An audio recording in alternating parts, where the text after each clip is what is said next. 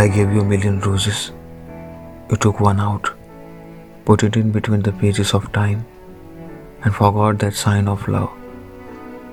I gave you a thousand letters, each more precious than the other. You read all and kept it in a box, sealed it shut from the earthquake of emotions. I gave you a hundred canvases, laden with paint, handmade.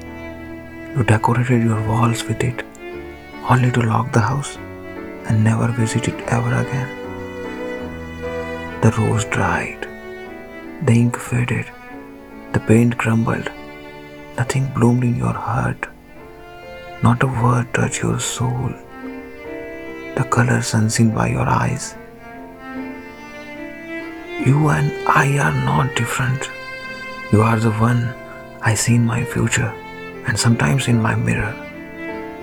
And my mind wonders the gifts made by my passion for myself in this present will be left unseen in the years to come. In the name of self deprecation.